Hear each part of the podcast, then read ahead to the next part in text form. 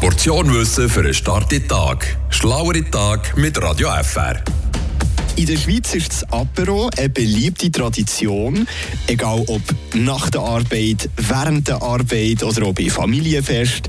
Das Apero, das bringt Leute zusammen. Und obwohl wir hier in der Schweiz für unsere Apero-Kultur bekannt sind, haben wir diesen Brauch nicht erfunden. Vermutlich waren es die Franzosen oder auch die Italiener, weil das Wort Apero vom italienischen aperire kommt, was so viel heisst wie öffnen. Schon die alten Griechen oder Trömer haben damals eine Art von Apero veranstaltet.